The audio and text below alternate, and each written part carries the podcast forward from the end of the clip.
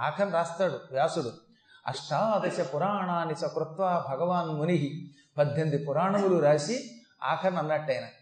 ఈ పద్దెనిమిది పురాణములు మానవుడికి మృత్యు భయం నుంచి విముక్తి కలగజేసేవి. ఈ పద్దెనిమిది తదేక చిత్తులై ఏకాగ్ర చిత్తులై దృఢ విశ్వాసంతో వినండి గురుభక్తితో వినండి పక్కవాడికి ఏమాత్రం బాధ కలిగించకుండా వినండి. అలా విన్నట్టయితే దీని మీద ఉన్న విశ్వాసం వల్ల మీరు కూడా ప్రళయకాలంలో ఆ మహానుభావులైన మనువులతో ఋషులతో కలిసి ఓడలో ప్రయాణించి దుర్మరణం పాలు కాకుండా ఉంటారు. వాళ్ళకి ముక్తి వస్తుంది. ఆ ఓడలో ఉన్న వాళ్ళకి ఏదో జన్మలో ఆ పరమాత్మలో కలిసిపోయే యోగం వస్తుంది. అప్పుడు వాళ్ళకి ఈ దౌర్భాగ్యపు జన్మలు ఉండవు. ఈ జన్మ దుఃఖం ఉండదు. జరా దుఃఖం ఉండదు. జాయా దుఃఖం ఉండదు. సంసార సాగరం అనే సాగరాన్ని చాలా తేలిగ్గా ఈదేయగలుగుతారు ఈ సంసారం మహాసముద్రం.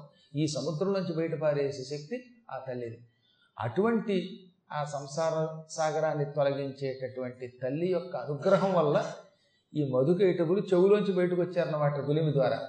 కొంతమంది ప్రజాపతులతో కొంతమంది మహాత్ములు కారణ జన్మలతో కూడిన ఆ ప్రళయంలో ఇంకెవరూ లేరు. వీళ్ళు మాత్రం స్వేచ్ఛగా నీళ్ళలో తిరిగారు. నీళ్ళలో ఆ నీళ్ళే ఆహారంగా సేకరిస్తూ బ్రతికారు. కారణ జన్ములు కనుక వీళ్ళకి వేరే ఆహారం కూడా అవసరం లేకపోయిందిట. ఈ ఇద్దరు అలా నీళ్ళల్లో ఈదుకుంటూ తిరిగి అసలు మన ఇద్దరం ఎవరం? ఎక్కడి నుంచి పుట్టాం? అని కొంత ఆలోచనలో పడ్డారు. అది కూడా మహామాయ కటాక్షం. అందుకే వాళ్ళకి ఆలోచన వచ్చింది. ఏదో ఒక ఆధారము లేకుండా మనం పుట్టము. అంటే మనం పుట్టడానికి ఎవడో ఒక మహానుభావుడు మూలకారకుడు. ఎవరు అతడు? మన కన్న తండ్రి ఎవరు తల్లి ఎవరు అసలు మనం ఎవరం? అంటూ ఉంటే ఒకడికి మధువు ఒకడికి కైటబుడని పేరు పెడుతున్నానని ఆకాశవాణి అన్నది. అప్పుడు వాళ్ళు ఓహో మన పేర్లు మనకి తెలిసాయి. ఇంతకీ ఈ పేర్లు మనకి ఇచ్చిన వాళ్ళు ఎవరో తెలియటం లేదు. గొంతు మాత్రం మధురంగా ఉంది. ఆకాశవాణి అంటే రూపం ఉండదుగా కేవలం వాళ్ళ నామములు పైనుంచి వినబడ్డాయి. నాయన నీవు మధువి అని ఒక వ్యక్తికే చూపించి ఒక వాక్కు వచ్చి అక్కడ దగ్గర నుంచి అతని నెత్తి మీద నుంచి ఈతడు మధువు అని పలికింది. కాబట్టి వీడు మధువు అని అర్థమైంది. మరో వాక్కు వచ్చి కైటగుడి నెత్తి మీద ఈతడు కైటగుడు అంది. కాబట్టి వాడు మధు కైటబులు అని తెలుసుకున్నారు. ఇప్పుడు వీళ్ళకి మళ్ళీ అనుమానం వచ్చింది. మనకి నామములు ఉచ్చరించి చెప్పిన శక్తి ఎవరు ఆ శక్తి ఎవరో తెలియటం లేదు. మధుర కంఠం మాత్రం వినబడింది. కానీ మొత్తం మీద మనకు కూడా పేర్లు ఉన్నాయి. ఇలా మనకి పేర్లు పెట్టిన శక్తే మన సృష్టికి మూల కారణమేమో? మనం ఈ నీళ్ళలోనే పుట్టామా? ఇదే మన నివాసమా? ఇంకేమైనా ఇలాంటివి నివసించడానికి పనికొచ్చే లోకాలు ఉన్నాయా ఇప్పుడు మన కర్తవ్యం ఏమిటి?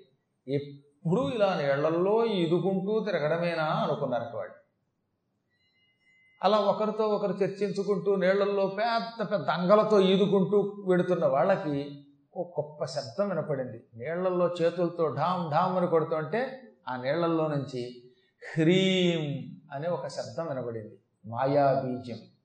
ఆ మాయాబీజం వినగానే వాళ్ళు ఆనందపడిపోయారు. అద్భుతమైన శబ్దం ఒకటి వినపడింది. ఈ శబ్దమును మనం జపం చేసినట్టయితే ఈ శబ్దమును సృష్టించిన శక్తి మనకి దర్శనమిస్తుంది.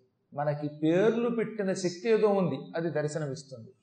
బహుశా ఏదో ఒక శక్తి కావాలని ఒక అక్షరం ఈ నీళ్ళలోంచి బయటకు వచ్చేలా చేసింది. ఈ అక్షరమును ఈ ధ్వనిని మనకిచ్చినది ఆసక్తే అనగానే మధు అన్నాడు సందేహం లేదురా కైటవా? మనకి ఇందాక పేర్లు పెట్టిన ఒక గొంతు వినపడిందే ఆ గొంతు ఎవరో మనందరికీ మూల కారణం అయి ఉండాలి. ఆ కార్యకారణ సంబంధం కలిగిన శక్తి ఈ నీళ్ళల్లో మనకు ఒక ఉపదేశం చేసింది. ఈ అక్షరం హ్రీం. ఇది జపం చేస్తే బహుశా ఈ జపానికి మెచ్చుకుని మనకి పేర్లు పెట్టిన ఆదిశక్తి దర్శనం ఇవ్వచ్చు ఈ నీళ్ళలోనే జపం చేద్దాం అనుకున్నారు వాళ్ళు. నీళ్ళలో నిశ్చలంగా ఉండగలరు వాళ్ళు. చేపలు పీతలు ఇవన్నీ జలజంతువులు. అవి నీళ్ళలో కదలకుండా ఉండగల ఉండవు అలా వీళ్ళు నిశ్చలంగా ఆ నీళ్ళలోనే ఉండి హ్రీం హ్రీం అని జపించారు. అఖండ తపస్సు చేశారు. ఎక్కడ చలనం లేకుండా నిశ్చలంగా కదలకుండా కూర్చుని జపం చేశారు. ఆ మహాతపస్సుకి అమ్మ మెచ్చుకున్నది.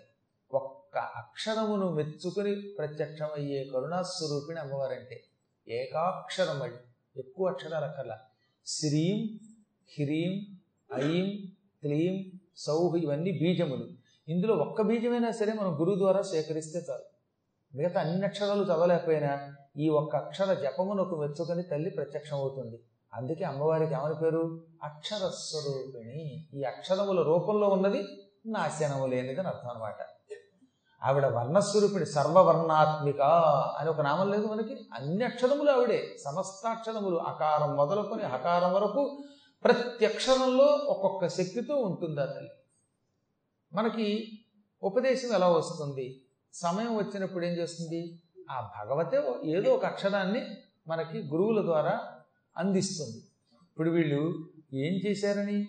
వాళ్ళు ఏదో కారణ జన్మలు నీళ్ళలో ఈత్తున్నారు వాళ్ళకు అక్షరం ధ్వనించేలా చేసింది. ఆ అక్షర ధ్వని విన్నారు. అచ్చం అందులోంచి ఎలా శబ్దం వచ్చిందో దాన్ని విన్నారు కనుక జపం చేశారు. వినకుండా పుస్తకాల్లో చూసి జపం చేస్తే ఒక ఇబ్బంది ఉందండి.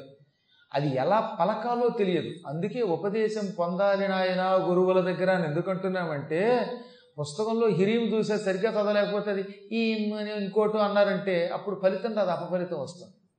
కొన్ని కొన్ని శబ్దములు అక్కడ కనపడేదోటి ఉచ్చారణ ఒక రకంగా ఉంటాయి. గురువుల ద్వారా ఉచ్చారణ తెలుసుకుని మాత్రమే మంత్ర జపమును చేయకపోతే చాలా ప్రమాదకరం. నేను ఎందుకు చెప్తున్నానంటే ఒక అమాయకురాలు ఉండేది చాలా కాల క్రితం. పెద్దగా చదువుకోలేదు. ఎన్ని బూతులుండే దేవీ భాగవతంలో? బూతులు కూడా మంత్రాలేనంట అంది. బూతులు ఏమిటి? మంత్రాలు ఏమిటి తల్లి అన్నాను. అదేంటంటే మీరు భాగవతం ఇచ్చారా? చదువుకోమని దేవి భాగవతం వచ్చిన ఇచ్చానండి. అది చదువుకుంటుంటే అందులో ఆవిడకి బూతులు కనబట్టాడు ఈ బూతులు బీజాక్షరాలు అన్నట్టు బిగవాడు బూతులు బీజాక్షరాలు నాకు తెలిస్తే చిన్నప్పటి నుంచి ఇంకో నాలుగు బూతులు ఎక్కువ చదివేదానండి అది. నన్ను చావగొట్టక తల్లి. ఇంతకీ ఏమిటి తల్లి అన్నాను. అయ్యమ్మ అని ఉంది అయ్యమ్మ నియమ్మ అన్నట్టు కనపడుతున్నాయండి అంటుంది ఆవిడ. ఇదేంటమ్మా? అంత భయంకరంగా ఎక్కడ ఉంటుంది? దేవీ భాగవతది పరమ పవిత్రం అంటే అయ్యమ్మని ఉంది అక్కడ. ఆవిడ చదవడం చేతకాక అయ్యమ్మ అంటోంది. అయ్యమ్మని అయ్యమ్మట. క్లీముని కియ్యమ్మ ఇలా హ్రీం అంటే ఇయ్యమ్మ అంటే ఎంత భయంకరం అయిపోయింది. ఒక్కసారి ఉచ్చారణ మరి. ఆలోచించండి. ఇప్పుడు ఎందుకు చెబుతున్నానంటే నేను పుస్తకములు చూసి పిచ్చి పిచ్చిగా ఉచ్చారణ చేస్తే అప్పుడు ఏమవుతుంది? శబ్దం అపశబ్దం అవుతుంది. దానివల్ల ప్రయోజనం ఉండదు. అప్రయోజనం వస్తుంది లేదా అపప్రయోజనం అంటే చెడ్డ ఫలితం కూడా రావచ్చు.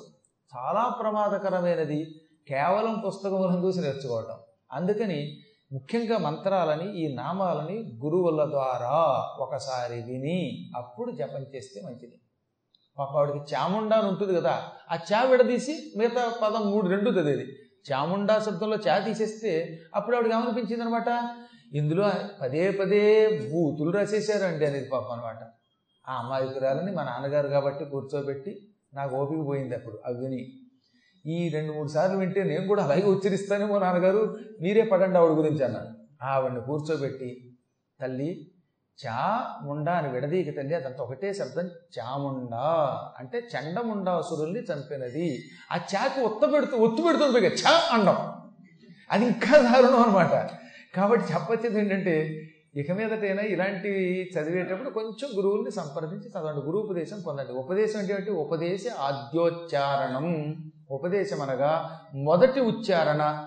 గురువు గారు తన నోటితో క్లీం అన్నాడు. ఈయన నోట్లోంచి మొదటగా వచ్చిన ఈ ఉచ్చారణకి ఉపదేశము అని పేరు.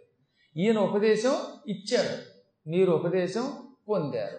ఈ విధముగా ఉపదేశములు పొందినట్టయితే అప్పుడు ఆ వ్యక్తికి ఆ మంత్ర జపం ఫలిస్తుంది అందులో దోషం ఉండదు. ఎలా ఉచ్చరించాలో తెలుస్తుంది కనుక సంపూర్ణ ప్రయోజనం వస్తుంది. వీళ్ళ అదృష్టవశాత్తు జలములో నుంచే ఈ హ్రీం అనే శబ్దం వచ్చింది కనుక స్ఫుటముగా స్పష్టముగా ఎలా ఉచ్చరించాలో తెలిసింది. చక్కగా ఉచ్చరించారు వీళ్ళు.